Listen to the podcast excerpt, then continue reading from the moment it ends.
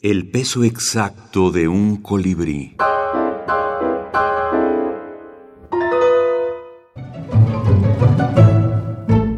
Breve universo Monsreal. Rodillas sucias. Jugaba con una pelota en el jardín.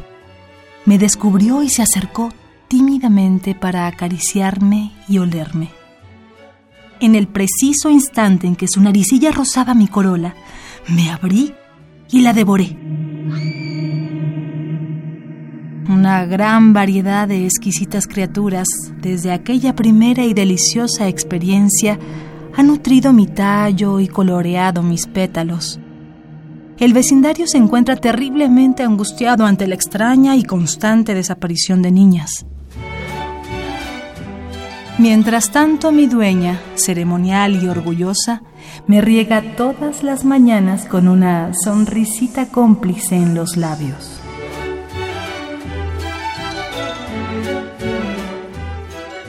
Agustín Monsreal, ganador del tercer premio iberoamericano de minificción, Juan José Arreola.